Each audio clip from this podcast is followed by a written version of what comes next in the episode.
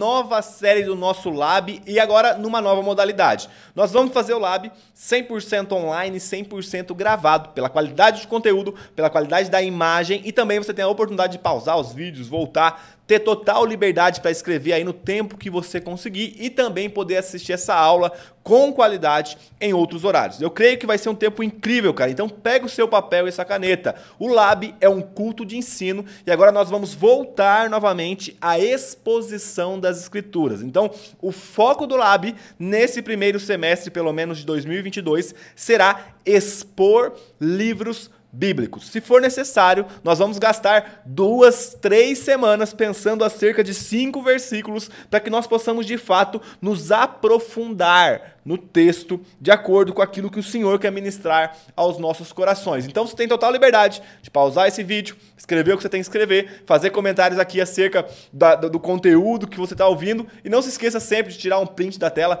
marcar a família de Zeuscope, que a gente fica muito feliz de ver quem está participando com a gente desse estudo. Sem mais delongas, vamos para o nosso conteúdo de novo de hoje, que nós estamos iniciando um novo livro, um novo estudo, e é isso aí, roda a vinheta. Vamos lá. Gente, hoje nós vamos começar a falar. Ah, de novo. Tentar fazer sem corte, tá? Gente, hoje nós vamos começar então um novo livro de estudo das escrituras aqui no nosso lab. E o primeiro livro que nós vamos estudar nesse ano de 2022 é o livro de Tito, a carta de Paulo a Tito. Essa é uma das cartas consideradas cartas pastorais. Então, para isso, nós já vamos começar a analisar o capítulo 1. Abre comigo aí na sua casa. Se você ainda não pegou sua Bíblia, pausa o vídeo, viu? Essa é a possibilidade que a gravação te dá. Pausa o vídeo, pega o papel e uma caneta e também a sua Bíblia. E, gente, não tenha dó. Olha isso aqui, gente. Olha isso aqui.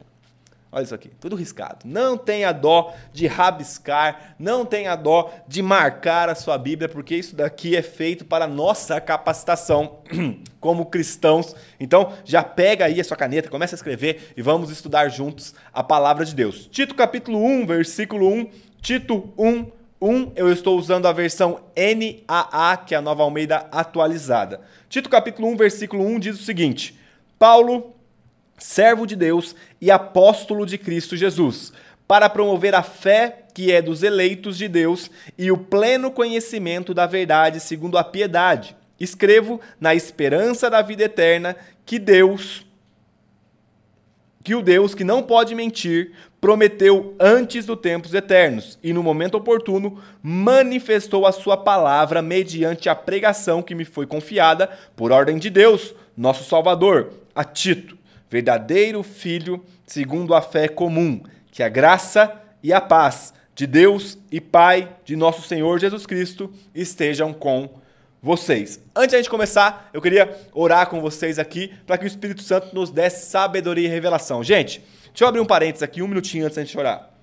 Sempre que você for estudar a palavra de Deus, sempre que você for se dedicar no estudo das Escrituras, sempre tenha um período de oração antes. Por quê? Porque não é somente um exercício intelectual. Não é somente um alimento para a mente. Sim, de fato, alimenta também o nosso intelecto. Mas nós precisamos que isso crie raízes no nosso coração. Então, que nós possamos orar para que o Espírito Santo nos revele o que ele quer falar com a gente hoje. Vamos orar. Pai, muito obrigado por esse dia que o Senhor nos concedeu a tua graça, o teu amor, a tua misericórdia. Nós te pedimos, Senhor, sabedoria e revelação. Fala conosco por meio dessa carta, que tem edificado tanto a tua igreja, que foi inspirada pelo teu espírito, e que nós possamos sair daqui mais semelhantes a Cristo Jesus. Nos dá sabedoria, que dentro da nossa carência intelectual, o Senhor possa nos agregar, Pai, para que nós possamos sair daqui transformados pela tua palavra. Nos dá entendimento, revelação. E Espírito Santo, nós declaramos total dependência e carência do Senhor que nós possamos enxergar a tua palavra segundo a tua vontade. Abra os nossos olhos, abra a nossa mente e abra o nosso coração para que nós possamos ser moldados por isso aqui. Esse é o nosso pedido.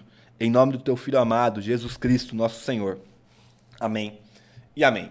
Gente, como é de costume, você já deve ter participado de alguma outra exposição. Eu sempre costumo abrir um pouquinho com algumas informações muito importantes acerca da carta a qual nós estamos estudando. Então, nós estamos estudando a carta de Paulo a Tito, que é um filho na fé de Paulo. Essa carta foi escrita pelo apóstolo Paulo, Paulo de Tarso, que já começa se identificando aí no versículo 1. Então, é Paulo, servo de Deus, o apóstolo Paulo, aquele que se converte no caminho de Damasco, aquele que se converte é, é, é, ao cair ali, ele tem uma, um, um, chamado do Senhor a ele: Paulo, Paulo, por que você me persegue? Duro é recalcitar ou dar coices contra os aguilhões. E esse mesmo Paulo, então, escreve a sua carta pastoral a Tito. O ano da escrita da carta é aproximadamente entre o ano 62 e o ano 64 depois de Cristo Jesus, e o destinatário na carta, o destinatário da carta, perdão, é Tito, verdadeiro filho na fé, segundo a fé comum, perdão, é, a Tito, verdadeiro filho, segundo a fé comum. Esse é o destinatário da carta, um filho de Paulo da fé. Alguém que foi discipulado, alguém que foi cuidado por Paulo e agora está sendo recebendo essa orientação paulina acerca de algumas questões da igreja a qual ele pastoreava. Ele estava liderando então, ele estava pastoreando, ele estava cuidando da igreja que estava em Creta, para você que não sabe, um pouquinho aí de informação geográfica.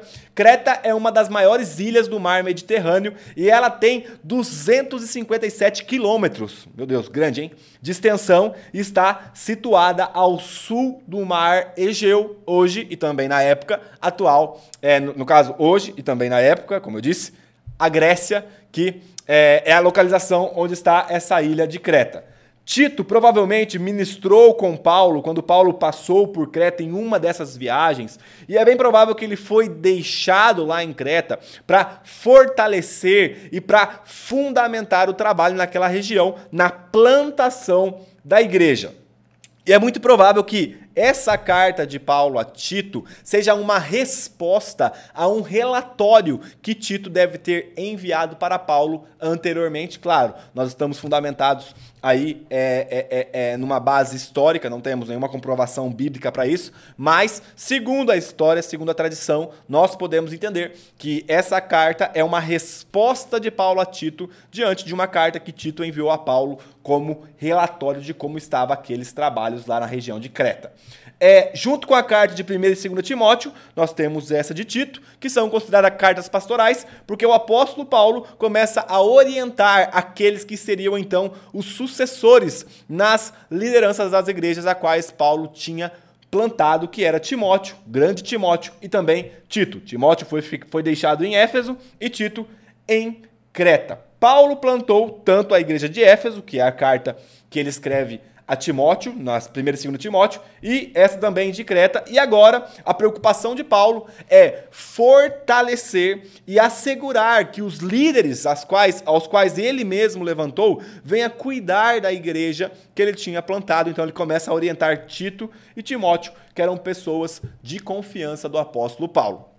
Basicamente, basicamente assim, bem por cima, tá, gente? Alguns temas que são abortados é, alguns temas que são é, abordados nessa nossa carta de Tito. Primeiro, a eleição soberana de Deus para os crentes, a graça salvífica de Deus, a deidade e a segunda vinda de Cristo, a expiação substitutiva de Cristo, a regeneração e a renovação dos crentes pelo Espírito. No decorrer da carta de Tito, Paulo então vai levantar pontos acerca desses temas que nós acabamos de citar, mas é claro que a carta é muito profunda e nós devemos talvez um ano para estudar versículo por versículo aqui. Nós vamos nos atentar para alguns pontos específicos e, em suma e em sua totalidade, o tema principal da carta seria: Paulo está formando substitutos para o seu ministério pastoral planejando a sucessão de liderança. Olha que coisa interessante. Paulo está escrevendo a Tito, formando um novo líder, para que esse novo líder, Tito, e aqueles que Tito iria discipular, é, viesse substituí-lo no que diz respeito ao quesito liderança. A partir disso, então, nós vamos começar a abordar é, o capítulo 1 e o versículo 1. Deixa eu só abrir novamente meu esboço aqui, que ele deu uma travadinha. Agora vai. É, nós vamos então começar a estudar Tito capítulo 1, versículo 1. Se você puder olhar comigo aí novamente, a ideia é nós, nesse primeiro momento, trabalharmos até o versículo 16, tá? Até o versículo 16, e nós teremos quatro aulas. Então presta atenção, presta atenção. Vamos, vamos com calma aqui para eu poder deixar bem claro, bem pedagógico para vocês. O livro de Tito tem três capítulos. Nós separamos quatro aulas do Lab para que nós pudéssemos nos aprofundar nesse, nesse texto. Gente, são quatro aulas em torno de três capítulos. Você percebe que nós vamos nos atentar para vários detalhes dessa carta? E esse é o nosso foco com o novo Lab. Como é algo que você pode assistir a qualquer momento, que vai ficar salvo aqui no nosso canal, então que você possa assistir isso aqui com com, com, é, é, com um tempo de qualidade, visando mesmo aprendizagem profunda. Então abre comigo aí novamente, se você tinha fechado, eu creio que não. Tito capítulo 1, versículo 1. Tito 1, 1. Eu preciso confessar para vocês que a exposição bíblica é, é a forma que eu mais gosto de pregar. É a forma que eu mais gosto de ensinar, é por meio da exposição. Eu acho que a gente fica mais fiel ao texto de fato. Claro que a temática é muito rica, mas a pregação é, é expositiva. Ah, ela, ela me fascina, cara. De alguma forma ela me fascina. Tito, então, capítulo 1, versículo 1 até o versículo 4. Então, nós vamos estudar por blocos, tá? Nesse primeiro momento, do versículo 1 até o versículo 4. Vai falar o seguinte: Paulo, servo de Deus e apóstolo de Cristo Jesus para promover a fé que é dos eleitos de Deus e o pleno conhecimento da verdade segundo a piedade. Escrevo na esperança da vida eterna que o Deus que não pode mentir prometeu antes dos tempos eternos e no momento oportuno manifestou a sua palavra mediante a pregação que me foi confiada por ordem de Deus. Nosso Salvador, a Tito, verdadeiro filho na fé, segundo a fé comum. Que a graça e a paz da parte de Deus e Pai de Cristo Jesus, nosso Salvador, estejam com vocês. Gente, é sério. É, eu me fundamentei em alguns livros para fazer esse nosso estudo. Se eu fosse parar em cada um dos adjetivos, em cada um dos pontos que o apóstolo Paulo fala aqui, a gente ia demorar bastante. nesse estudo. Então, eu selecionei alguns pontos principais que eu creio que tem uma aplicação para nós hoje de forma rápida, que você pode ser transformado depois dessa aula, é, é, é, é porque é muito rico. As escrituras são muito, são muito ricas em sua essência e, claro, em sua literalidade também. É, deixa eu te falar uma coisa. Por vezes, as pessoas pensam assim, ah, tinha que ser mais prático e tal. Eu entendo. A aplicabilidade do conceito é muito importante. Mas saiba que ideias têm consequência. Presta atenção. Ideias têm consequências. Quando nós pensamos de uma forma, nós agimos de acordo com a forma que nós pensamos. Então, para transformar o nosso modo de agir, nós não temos que transformar somente na parte prática, mas nós temos que transformar a forma a qual nós pensamos. Por isso que a palavra de Deus renova a nossa mente e o nosso entendimento. Então, que você possa enxergar o estudo da palavra como essa forma de reformular, de dar um, um, um novo modo, de dar uma nova forma para a maneira como você tem pensado, para que a partir disso, então, nós possamos ser transformados. Primeira coisa, Paulo coloca aqui, que é ele mesmo que está escrevendo a carta, versículo 1. Então, Paulo, e a primeira coisa que ele coloca é servo de Deus. Nós temos uma exposição completa de Romanos capítulo 1, versículo 1, que o mesmo Paulo se apresenta da mesma forma aqui no canal da família Desascope. Depois você pode conferir o termo doulos. Mas é, é, um termo muito rico, aliás, e eu queria pensar com vocês que Paulo é, está se apresentando aqui, Paulo está falando acerca de si para discípulos que ele estava formando. Então pare e pensa comigo aqui que nós estamos lendo uma carta de discipulado. Como assim? Nós estamos vendo Paulo passando a orientação aos seus discípulos. Primeiro a Tito. Então, a forma que ele se apresenta é: meu nome é Paulo e eu sou um servo de Deus. Ele não traz antes o servo de Deus a, o seu comissionamento como apóstolo, mas ele traz que ele é um servo de Deus. Porque ele queria imprimir no coração de Tito e no coração da igreja que estava em Creta que, acima de qualquer vocação, Existe um chamado, existe um chamamento que é global, que é mundial a todos os outros cristãos, que é ser servo de Deus. E é muito louco que servo no original, se você olhar no grego, é, você vai ver que é a palavra doulos. E doulos é mais próximo de escravo. Então é como se Paulo estivesse falando a Tito: Tito, meu nome é Paulo, você sabe disso, e o que eu quero que você saiba aqui a princípio é que eu sou um escravo de Deus.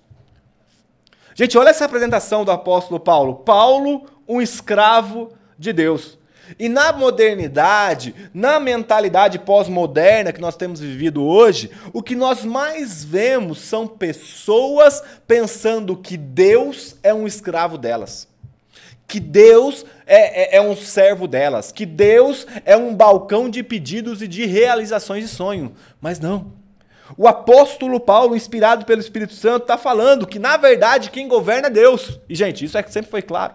Eu não sei onde nós perdemos a linha doutrinária apostólica, que nós chegamos num ponto onde nós achamos que Deus é responsável por cumprir os meus sonhos e não eu sou responsável por realizar os sonhos de Deus. Então, Paulo traz esse adjetivo acerca de si. Paulo traz essa qualidade acerca de si. Eu sou um escravo. Tito, Tito, Tito, presta atenção. A forma como eu me apresento a você é uma forma intencional para moldar algo no seu caráter. Paulo, um escravo de Deus. Gente, pare e pensa comigo se nós tivéssemos na igreja cristã brasileira homens e mulheres que têm uma consciência profunda que são servos, escravos de Deus.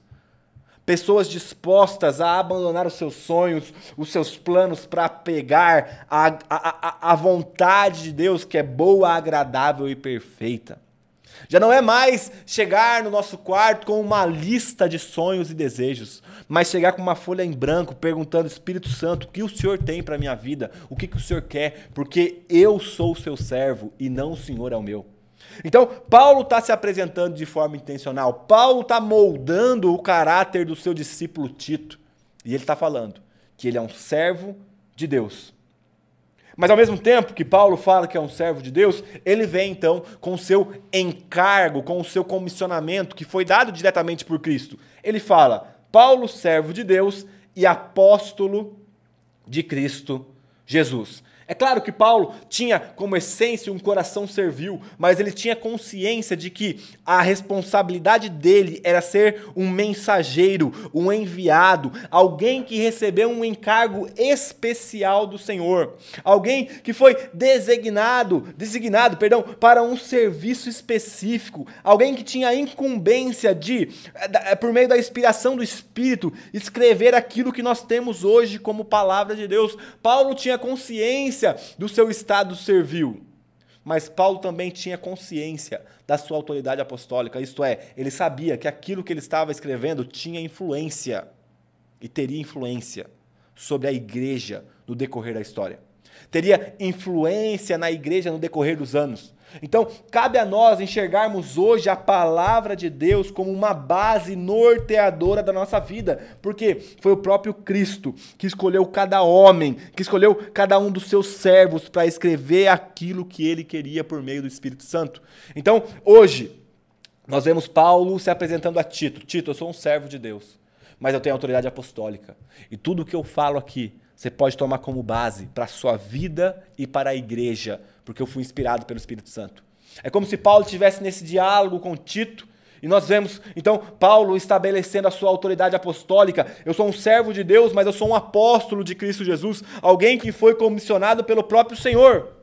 Agora, nos tempos modernos, diante de tantas teorias da, da, da conspiração, no tempo onde a mídia é, é, ensina mais sobre escatologia do que a palavra de Deus, nós precisamos ter em mente, gente, que a palavra de Deus é soberana sobre toda e qualquer revelação moderna.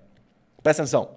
Nós cremos na revelação do Espírito para os tempos atuais, no que diz respeito à ordem comum das coisas e que não fere ou transgride a palavra de Deus. Aqui está tudo o que Deus tem e planejou para a nossa vida e piedade. Toda a revelação Todo, toda palavra de conhecimento, tudo aquilo que o Espírito revela a nós para a edificação do corpo hoje, deve ser submetida, deve estar abaixo daquilo que Deus disse por meio da sua palavra. Agora, Paulo se apresenta, então ele é um servo, que Deus nos dê essa mentalidade de servo em nome de Jesus. Paulo é um comissionado, Paulo é um apóstolo, alguém que tem autoridade para fazer o que está fazendo. E ele vai falar, então, qual é a finalidade desse, desse estado de serviço, desse estado de servo e também desse estado apostólico. Ele fala o seguinte.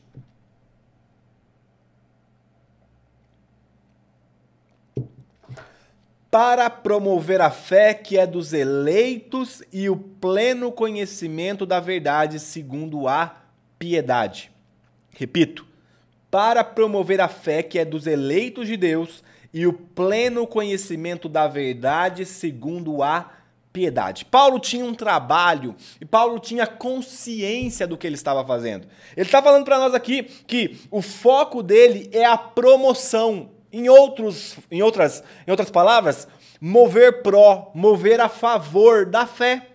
Deus concede a fé, Deus, Deus ele escolhe por meio da sua, da sua graça os eleitos aos quais esses serão salvos por meio dele. E esses mesmos recebem de Deus o dom da fé. Gente, o nosso trabalho, presta atenção, presta atenção você aqui. O nosso trabalho hoje como cristãos é tipo pregar no cemitério. Sabe quando você está no cemitério? Não sei se você tem. Aliás, é, é, um dos lugares mais filosóficos que existe no mundo. Porque nos leva a refletir sobre o nosso fim. Olha aí, hashtag filosofia. é, gente, nós estamos vivendo hoje, nós estamos é, é, é, transitando entre, entre mortos. Pessoas que pecaram e foram destituídas da glória de Deus, e nós, em algum momento, também éramos mortos em nossos pecados e delitos, mas aprove Deus, por meio da sua graça, nos escolher em Cristo e nos salvar por meio de Cristo Jesus. Agora, pare e pensa comigo, você chegar lá no, no cemitério um dia e começar a fazer assim: Ó, oh, Jesus Cristo morreu para pagar o seu pecado. Ei, presta atenção! Deus enviou o filho dele para morrer no nosso lugar. O que, que você vai receber de volta? O silêncio. Porque nós não temos capacidade de despertar a fé no coração de alguém. Fé é dom de Deus. O que Paulo está falando é que ele era um semeador de sementes. O que ele fazia? Proclamava o evangelho a todos, a fim de que a partir do evangelho o Espírito Santo abrisse os olhos, abrisse o coração, ressuscitasse o morto, para que então, contemplando a exposição do evangelho, esse mesmo pudesse ser salvo. Então, a pregação do evangelho é algo impossível, graças a Deus por isso, porque não depende de nós, no que diz respeito à sua consumação. no que diz respeito à sua anunciação, à sua proclamação, sim, depende de nós. Nós fomos vocacionados à proclamação do evangelho. Agora, no que diz respeito aos seus efeitos, é algo que o Espírito faz. É algo que está no encargo do Espírito, porque ressuscitar alguém é impossível para nós e todos estão mortos em seu pecado, em seus pecados e delitos. Hoje, por meio do Espírito, nós somos esses que promovem, que movem a favor. Às vezes a gente precisa parafrasear, claro, com muito temor, meu Deus do céu, até dá uma palpitação aqui no meu peito, mas nós precisamos parafrasear algumas algumas palavras aqui para a gente entender. Então, Promover é mover pró, mover a favor. Então o que, eu faço? Eu me movo a favor da fé dos eleitos. Então eu anuncio o evangelho para que os eu anuncio o evangelho para que os eleitos, ouvindo a mensagem, sejam transformados por meio dessa graça e recebam o favor imerecido que Deus nos deu. Deixa eu te falar uma coisa, gente. Às vezes eu abro caixinha no meu Instagram e por eu ter feito filosofia, as pessoas acham que eu sou anti-ateu. Né? Enfim. E aí os caras falam, Léo, você participaria de um debate com um ateu? Léo, você, de, você é, é participaria de um debate com um cientista? Eu falo, cara, não é esse o meu foco. O meu foco não é argumentar racionalmente, ainda que o evangelho sim é uma, uma, uma corrente inteligente, inteligível. Mas a questão é que argumentos não têm poder de transformar pessoas. E hoje o meu foco é promover a fé dos eleitos, isto é, mover a favor. mover é, é, é pró aqueles que vão ser salvos pelo Senhor. Então cabe a mim não argumentar somente, mas proclamar o evangelho, que é a verdade de Deus que transforma corações por meio do Espírito Santo. Então a nossa responsabilidade hoje não é ser argumentadores, mas proclamadores dessa verdade, crendo que a partir dessa semente lançada, a partir dessa semente proclamada, o Espírito vai fazer frutificar. Eu lembro um dia, o meu pai, gente, até, até meu pai é engraçado. Meu pai é tipo índio, assim, meu pai é meio indião. Os caras lá na minha cidade, na cidade natal, zoam um pouquinho sobre isso. Gosta de animal, gosta de plantação. Meu pai, meu pai é bem do mato, assim. eu amo meu pai. É, e aí, um dia eu lembro que ele tinha umas, umas sementes assim em casa, no armário, né? Umas sementes. E aí eu era criança, eu tava vendo a semente assim, eu falei, caramba, né, cara? Porque tem um monte de semente aqui. É, e eu peguei a semente, olhei e estava vencida. Eu nem sabia que vencia a semente. Semente vence. Não sabia. E aí eu fiquei pensando, né? É, qual é a forma? Qual é a forma de eu saber se essa semente está morta ou está viva? Só tem um jeito, semeando. Então, quando eu saio para a rua e eu semeio a semente, se ela vai frutificar ou não, não depende de mim, mas do Espírito. Cabe a mim jogar essa semente nas terras. Cabe a mim semear semente em cada coração que está ao meu redor, para que então o Espírito Santo possa ressuscitar, abrir os olhos, abrir o coração e o ouvido dessa pessoa. Nós nos movemos pró fé dos eleitos. Presta atenção, presta atenção, presta atenção. Ano de eleição, meus irmãos. Nosso foco é ser pró-evangelho. Pró-evangelho. Esse é o nosso foco. Pró-evangelho. E Paulo continua falando que esse mesmo, que esse mesmo conhecimento da verdade, ele gera uma coisa. Ele fala o seguinte: Paulo, servo de Deus e apóstolo de Cristo Jesus, para promover a fé que é dos eleitos e o pleno conhecimento da verdade segundo a piedade. Em outras palavras, devoção. Uma vida piedosa é uma vida devota, é uma vida de devoção. Então, o que Paulo está falando aqui é que essa mesma fé que gera nova vida nos conduz a um, a um novo modo de agir, pensar e falar. Isto é, a fé verdadeira é evidenciada na vida piedosa.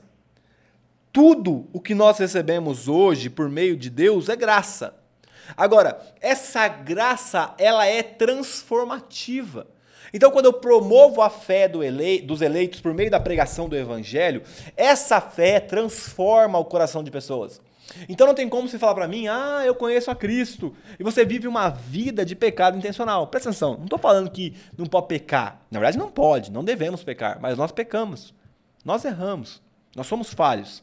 Mas a questão é que nós estamos nessa luta. Agora, meu irmão, você está exposto diante da palavra todos os dias, pelo menos deveria estar ouvindo o evangelho, estudando o evangelho, e ainda assim você continua numa vida de pecado, é, é, é intencional, sabe? Numa vida de pecado em que nada mais é, é, é, te assusta, te corrige, sabe? Quando, quando eu peco, a gente tem que ter, tipo, aqui, cara, tô frustrado comigo mesmo porque eu caí nisso de novo. Sabe? Tem que ter esse despertar no nosso coração. Então, é, essa fé que Deus nos concede por meio da sua graça é uma fé transformativa. É uma fé que nós vamos expressar de volta o nosso amor a Cristo. Então, é como se fosse assim, para e pensa.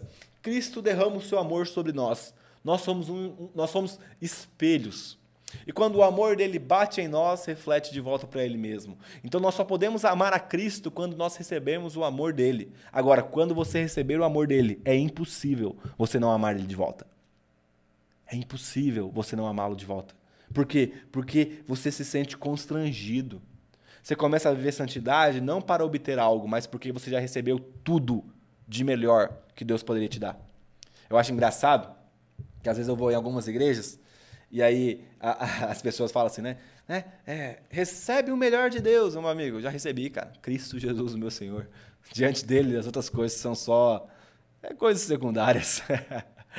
o nosso foco é Cristo, o melhor de Deus é Cristo. Então, é Paulo, servo de Deus, apóstolo de Cristo e chamado à promoção da fé dos eleitos. Mas ele continua: é, escrevo na esperança da vida eterna que o Deus que não pode mentir prometeu antes dos tempos eternos e, no momento oportuno, manifestou a sua palavra mediante a pregação que me foi confiada por ordem de Deus, nosso Salvador, a Tito, verdadeiro filho, segundo a fé comum. Que a graça e a paz da parte de Deus e de Cristo Jesus, nosso Salvador, estejam com vocês. Então, Paulo está falando acerca de um, uma esperança da vida eterna que o Deus que não pode mentir prometeu antes, do tempo, antes dos tempos eternos. Então, o plano de salvação não é uma gambiarra de Deus. Deus planejou isso antes da fundação do mundo. Sabe? É como eu disse, a fé é um paradoxo, a fé é, é essa tensão. E, e assim, é, só explicando, né, que eu disse que a fé não é lógica. Ela é lógica no que diz respeito ao entendimento, mas ela é loucura no que diz respeito à sua atuação. O que eu estou querendo dizer é Deus nos ama, mesmo sendo a gente aqueles que trans, transgridem, aqueles que é, entristece o coração dele por vezes.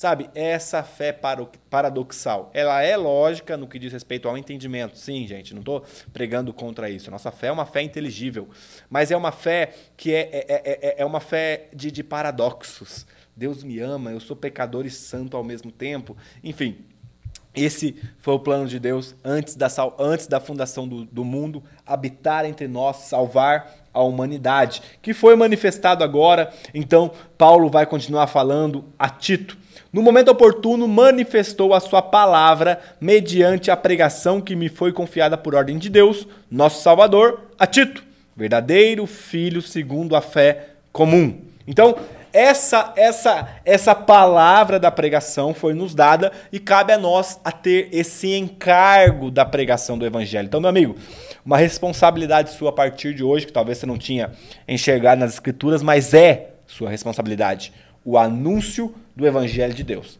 Você pode pensar, ah, mas é que eu não fiz seminário, ah, mas é que eu não estudei, não li tanto assim. Cara, Deus não quer professores, Deus quer filhos que anunciem a obra que Ele já fez por nós. Esse é o Evangelho. Gente, um dia eu estava, mais uma vez, no Instagram, vendo umas respostas, e aí perguntaram para um pastor muito conhecido, o que é o Evangelho? E eu percebi que ele não soube explicar o que é o Evangelho. E eu pergunto para você, você sabe qual é o Evangelho? Sabe anunciar essa mensagem de Deus, o Evangelho, que foi manifestado em Cristo? Martin Lloyd Jones, talvez um dos maiores expositores bíblicos da, da, da história, eu me inspiro muito nele.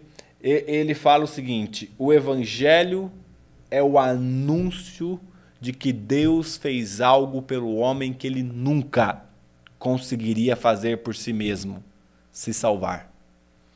O anúncio de que Deus fez algo pelo homem que nunca ele conseguiria fazer por si mesmo, se salvar. O evangelho é isso, nós somos encarregados. É, é, 2 Coríntios capítulo 5, versículo 20, Paulo vai falar que nós temos esse encargo de anunciar às pessoas que Deus quer se reconciliar com elas por meio de Cristo Jesus. Agora, Paulo vai chamar Tito de um verdadeiro filho. Um verdadeiro filho segundo a fé comum. Paulo discipulava Tito para que Tito viesse assumir umas, uma das lideranças né, das igrejas que Paulo havia plantado. E é muito bonito ver essa afeição, esse sentimento paterno ou paternal que Paulo tinha com Tito no que diz respeito à sua formação como um discípulo de Cristo. E ele termina falando que a graça e a paz da parte de Deus é, Pai, da parte de Deus Pai e de Cristo Jesus, nosso Salvador, estejam com vocês. Primeira coisa aqui é que é, é, essa, essa saudação aqui é clássica de Paulo. Paulo sempre fala que a graça e a paz, que a graça e a paz. Por quê? A paz é um efeito da graça. Quando nós estamos vivendo na graça de Deus, na graça que foi manifestada em Cristo Jesus, nós experimentamos, experimento de, de algo tácito, algo palpável, algo que eu posso é, é, é, discernir, que é a paz de um relacionamento com Deus. Presta atenção, tempos atrás nós éramos inimigos por conta dos nossos pecados. Mas Deus nos salvou, lembra? Deus fez algo que nós não conseguiríamos fazer por nós mesmos, que foi nos salvar, no anúncio do Evangelho. Agora, essa mesma graça nos faz estar em paz com o Pai. Então, nunca pensa assim, poxa, né? Deus está com raiva de mim, Deus está tá, tá me punindo, eu dei brecha. Meu amigo, que brecha? Você é filho de Deus. Ainda que o diabo tente tocar na sua vida. E se ele tocar é porque Deus permitiu para que você saia daquela circunstância mais semelhante a Cristo. Hoje nós vivemos uma vida de graça e paz com Deus. Uma paz que excede todo entendimento, uma paz que, que, que nos permite estar diante de Deus sem medo, mas envoltos, envolvidos, imergidos no amor dele. E Paulo continua falando então do versículo 5 ao 9, agora nós vamos do 5 até o 9. Foi por esta causa que deixei você em Creta, para que pusesse em ordem as coisas restantes, bem como em cada cidade constituísse presbíteros, conforme prescrevia você, alguém que seja irrepreensível, marido de uma só mulher, que tenha filhos crentes, que não são acusados de devassidão, nem são insubordinados. Porque é indispensável que o bispo, por ser encarregado das coisas de Deus, seja irrepreensível, não arrogante, alguém que não se irrita facilmente, não apegado ao vinho, não violento, nem ganancioso. Pelo contrário, o bispo deve ser hospitaleiro, amigo do bem, sensato, justo, piedoso, deve ter domínio de si, ser apegado à palavra fiel que está de acordo com a doutrina, para que possa exortar e, pelo reto ensino, convencer os que contradizem este ensino. Então, Paulo está falando que Tito é, é, é, recebeu a responsabilidade de corrigir as doutrinas e as práticas que estavam erradas na igreja de Creta e para que ele pudesse levantar novos líderes que iria, então, queriam então governar a igreja. Uma coisa muito importante dentre todas as outras, é que Paulo levanta algumas características acerca do, dos presbíteros. Mas, quando a gente pensa é, do nível que é requerido, do nível que é, é, é, é cobrado de uma liderança de uma igreja, a gente tem que ter em mente que eles são padrão para os fiéis. Isto é, um líder tem que ter consciência que a sua prática é vista por outros. Agora, eu te chamo a responsabilidade de pensar que nós estamos também é, é, em torno de diversas pessoas. Já para pensar que a sua prática pode estar sendo copiada por um novo da fé e você nem está percebendo isso, ou você nem é parte da liderança de uma igreja, só é faz parte da, do, do rebanho, dos irmãos ali que constituem o corpo comum da igreja? Porque por vezes a gente pensa, não, realmente, ó, presta atenção. O, o, presbítero, o pastor, o líder da igreja tem que ser irrepreensível. Não pode trair a mulher e tem que ter filho crente. Meu irmão, glória a Deus, sem dúvida. Nós, líderes de igreja, e eu me coloco como parte, porque eu sou um dos líderes da família de Zascope, tem que ser irrepreensível. Tem que ser marido de uma só mulher e tem que ter filho crente. Mas eu te pergunto, isso não é uma responsabilidade de todo cristão? O crente pode ser alguém que é, é, é, vive por aí com má reputação? O crente pode andar por aí traindo a esposa ou a esposa traindo o marido? O crente pode andar por aí com filhos completamente perdidos, depravados no mundo? Não! É uma responsabilidade nossa. É algo que cabe a nós como cristãos. O líder, por estar em evidência e vai se tornar um padrão para os outros, vai se tornar um padrão para as pessoas que ele se relaciona, acima de tudo tem que também estar andando na linha, lógico.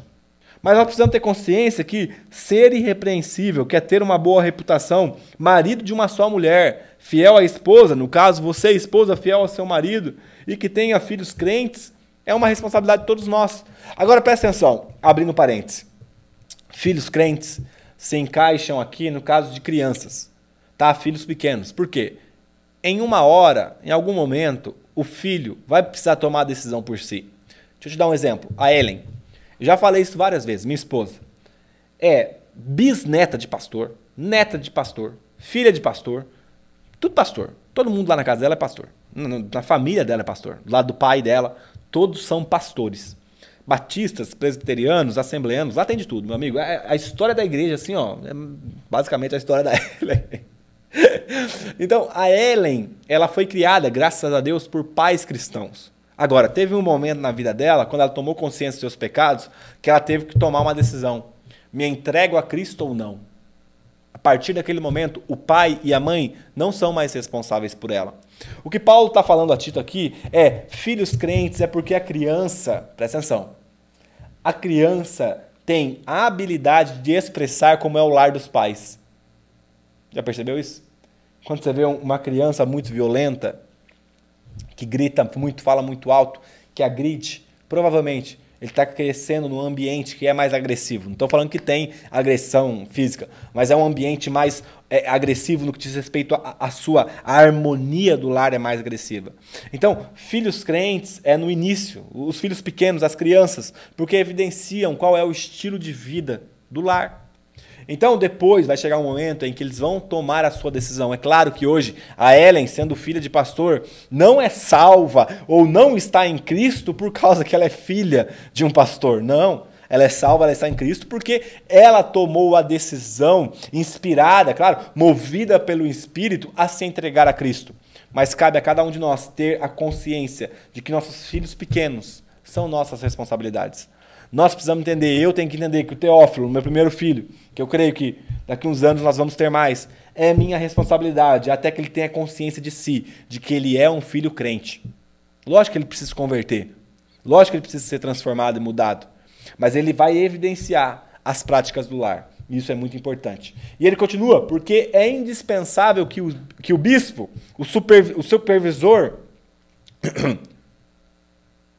e ele continua, ele fala, porque é indispensável que o bispo, o supervisor, por ser encarregado das coisas de Deus, e, e, aqui bispo é aquele que supervisionava as igrejas, né? Então ele tinha também algumas características necessárias para ele: irrepreensível, não arrogante, alguém que não se irrita facilmente e não apegado ao vinho, não violento nem ganancioso. Em outras palavras, quem tem uma boa reputação, que não.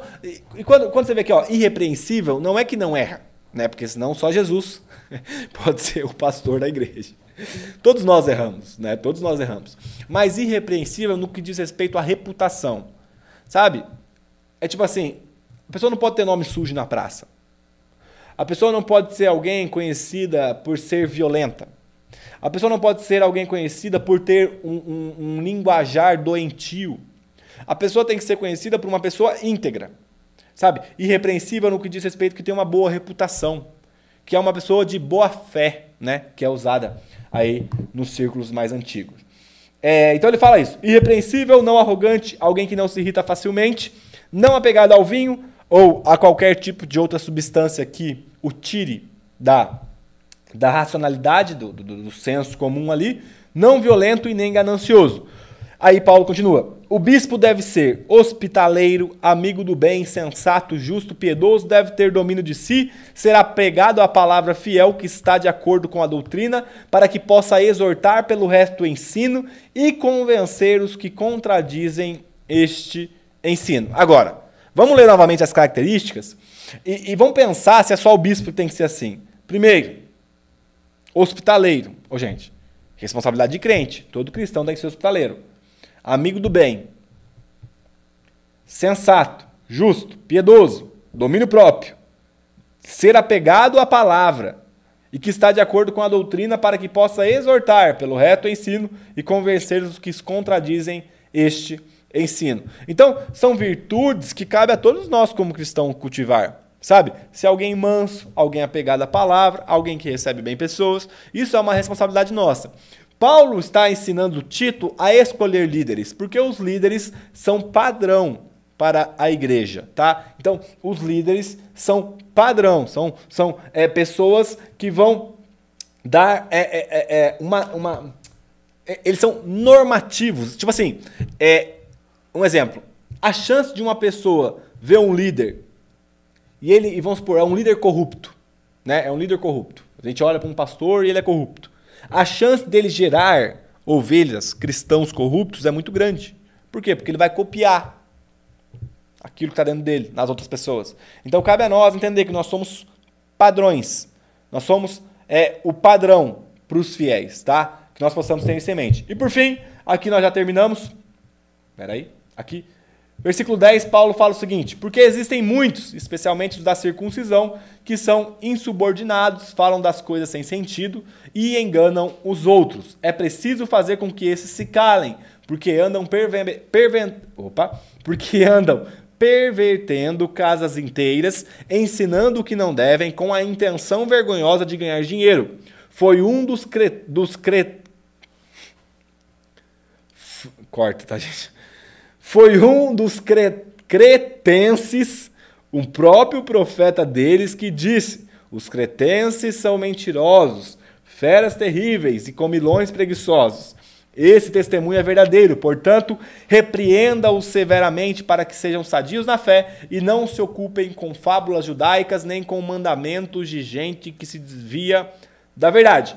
Então, Paulo começa agora, ele, ele, ele deu um panorama de como encontrar um bom líder, um bom mestre, e agora ele faz um contraponto. Ele vai expor os falsos mestres. Ele fala o seguinte: é, sobre especialmente os da circuncisão, ele está se referindo aos judeus, né? Que são insubordinados, falam coisas sem sentido e enganam os outros. Não são todos os judeus. O que ele está querendo dizer é os judeus que que, que, que, na verdade, os, os, os judeus que tentavam judaizar o cristianismo. Ó, oh, para você ser salvo, você tem que circuncidar e crer em Cristo. Você tem que seguir as leis mosaicas e crer, em Cristo. Não, não, não. Para ser salvo é só crer em Cristo Jesus de todo o coração. E beleza. Enfim.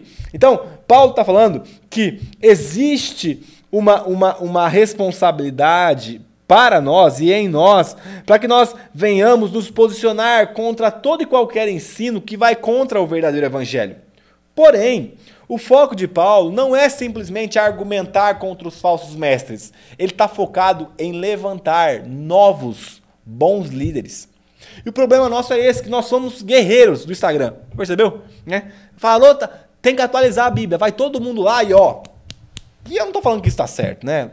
Enfim, foi uma besteira que a pessoa falou. Mas o que eu quero dizer é que muitas das vezes nosso foco está aqui em ser é, é, argumentadores, defensores do evangelho, enquanto cabe a nós a responsabilidade de levantar bons líderes, levantar bons presbíteros, bons diáconos, bons bispos que vão cuidar dessa parte, não só vão argumentar, mas vão cuidar de pessoas de acordo com a doutrina correta.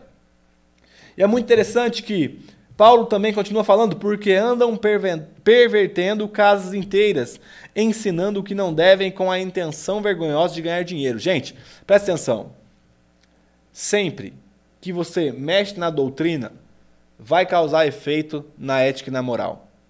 Então, se os falsos mestres pregam um evangelho corrompido, isso vai gerar uma ética e uma moral corrompida. Não se preocupe, é certeza. Se a sua teologia é ruim, quanto mais você prega, pior fica. Que é isso, hein? Coach Léo. Porque, gente, presta atenção. Se a tua teologia é ruim e todo dia você está na pregando aquilo ali. Todo dia você está pregando aquilo ali. Quanto mais você prega, pior está ficando a situação. Então nós precisamos ter a luz da sã doutrina. É o que Paulo está chamando Tito aqui, falando: Tito, volte para o ensino verdadeiro, volte para a sã doutrina, volte para as palavras que Cristo nos deixou por meio dos apóstolos. Para que nós possamos então nos nortear, para que nós possamos nos mover por meio do verdadeiro evangelho. E ele fala aqui que a compreensão errada do evangelho leva à perversão de lares inteiros, buscando como fim principal o lucro financeiro, que é uma marca dos falsos mestres. E ele continua falando, portanto, repreenda-os severamente para que sejam sadios na fé e não se ocupem com fábulas judaicas nem com mandamentos de gente que se desvia da verdade. Paulo está combatendo os falsos mestres que se encantavam com fábulas judaicas com muito temor, tremor e medo até. Vou parafrasear aqui. Por vezes, os falsos mestres atuais se ocupam com teorias da conspiração. Sabe, tudo é a marca da besta. Tudo é não sei o que do Apocalipse. Tudo. E não é a luz da palavra de Deus, é a luz da mídia. Gente, pelo amor de Deus. Pelo amor de Deus sem cantar com fábulas judaicas na época, seria hoje fazendo uma hermenêutica, fazendo uma aplicação para os nossos dias, sem cantar com fábulas conspiracionistas. Sabe? Em época de pandemia, gente do céu, só Deus para ter dó de nós. Então, hoje nós precisamos voltar o nosso coração para o alimento da palavra. O alimento da palavra de Deus. E não fábulas que nos encantam e coisas do tipo. Mas voltar o coração para palavra. E por fim, versículo 15, 16, Paulo então termina falando: Todas as coisas são puras para os puros, mas para os impuros e descrentes nada é puro, porque tanto a mente como a consciência deles estão corrompidas. afirmam que conhecem a Deus, mas o negam por meio do que fazem. É por isso que são abomináveis, desobedientes e reprovados para qualquer boa obra. O que Paulo está falando é que os falsos mestres não entenderam santidade. Ele fala o seguinte: todas as coisas são puras para os puros, mas para os impuros e descrentes Nada é puro.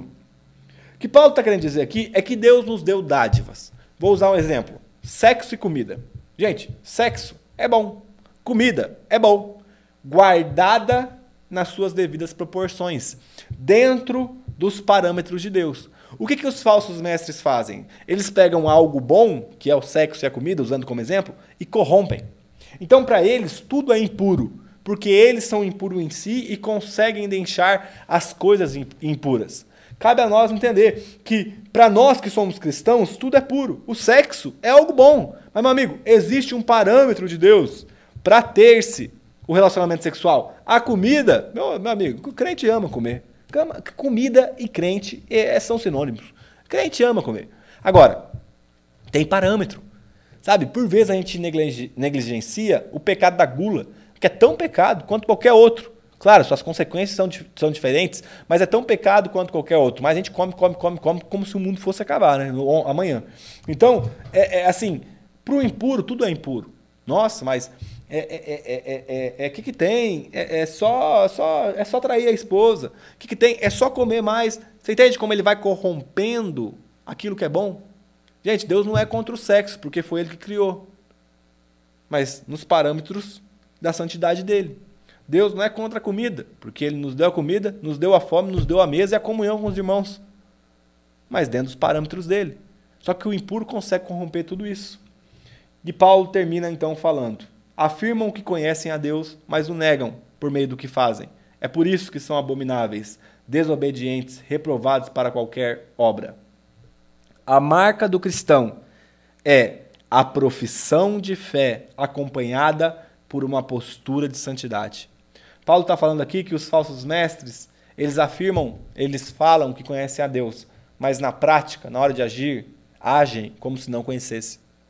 Sabe, o, o, o, hoje, eu, até, entre aspas, o termo, o termo, tá? Não a pessoa, mas o termo Deus se tornou hype.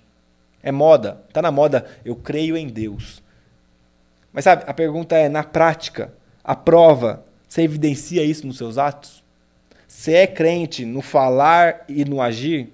Ou será que é só uma retórica vazia que sai da sua boca? Então, hoje nós precisamos voltar aqui, que Paulo está orientando, é viver pela sã doutrina, levantar líderes, entender que essa sã doutrina muda, essa, essa sã doutrina, a, a graça de Deus também nos muda para que o nosso estilo, o nosso modo de viver seja diferente. Por fim, John Stott termina falando: quando aumenta os falsos mestres, temos de multiplicar o número de mestres verdadeiros.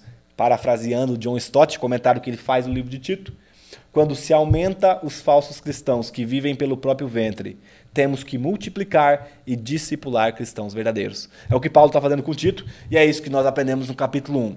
Gente, não se esquece, se você precisar voltar a assistir essa aula novamente, pode voltar a assistir, vai ficar aqui no canal totalmente liberada para você. Tira um print aí, marca a família do Desascope para a gente ver quem está aprendendo. E semana que vem a gente volta então na exposição do capítulo 2. Deus abençoe vocês, obrigado pela atenção, obrigado de coração. Estudem a palavra e que nós possamos ser pessoas que se movem pela sã doutrina e são transformadas pela graça de Deus. Deus abençoe vocês e obrigado.